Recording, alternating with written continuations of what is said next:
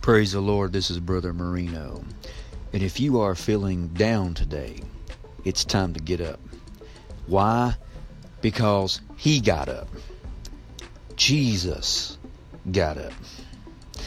And you can get up too and live in victory against the enemy of our soul, the devil, and all his minions, and against our flesh, against sin. We can be victorious.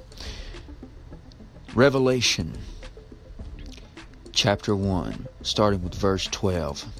John writes, And I turned to see the voice that spake with me, and being turned, I saw seven golden candlesticks.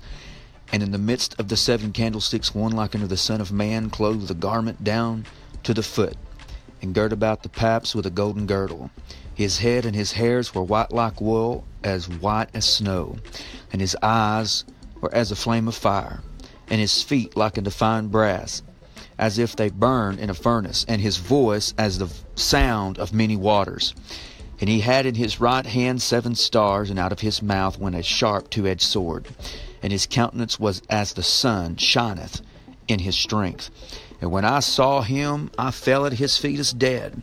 And he laid his right hand upon me, saying unto me, Fear not, I am the first and the last. I am he that liveth and was dead. And behold, I am alive for evermore. Amen. And have the keys of hell and of death.